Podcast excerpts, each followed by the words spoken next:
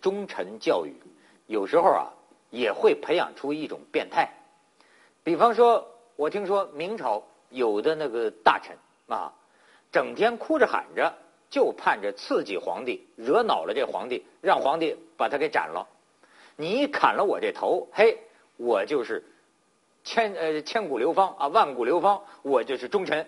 所以呢，整天要给皇帝较劲叫板。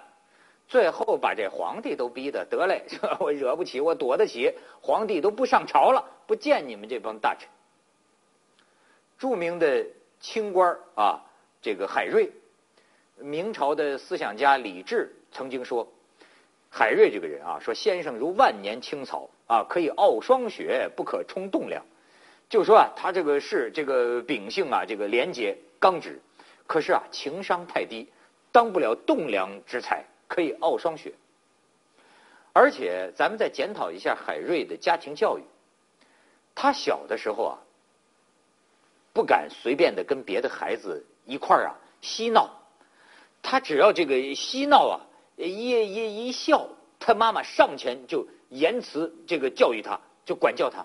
所以海瑞这人从小到大就没年轻过，从小就是一小老头，沉默寡言，就这么一人。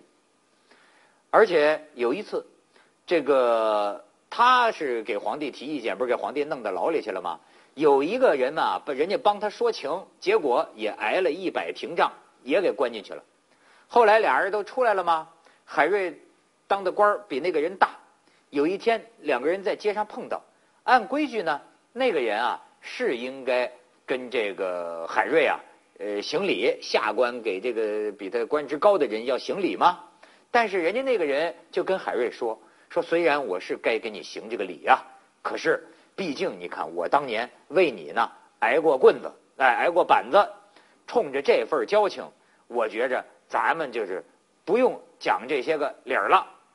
结果海瑞呢，非跟人家不依不饶，说甭说那么许多，是吧？现在我比你官大，你比我官小，你就得给我行这个礼，要不然你就是。